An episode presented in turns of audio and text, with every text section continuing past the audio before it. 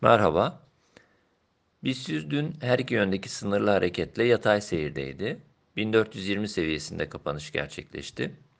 Endekste bin dört yüz otuz bin dört yüz kırk direnç bölgesinden başlayan satış eğilimi sınırlı şekilde devam ederken yakın destek bölgesinden de tepki çabası görülüyor. BIST yüz için elli günlük ortalamanın da bulunduğu bin dört yüz otuz bin dört yüz kırk bandını kuvvetli direnç olarak değerlendirmeye devam ediyoruz.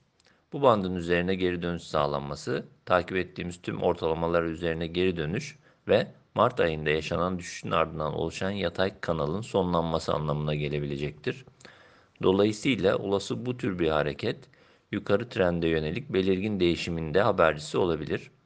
Bu aşamada bin dört yüz beş bin üç yüz doksan beş yakın destek olsa da bin üç yüz seksen seviyesi altını kısa periyot için zayıflama bölgesi olarak değerlendirmeye devam ediyoruz.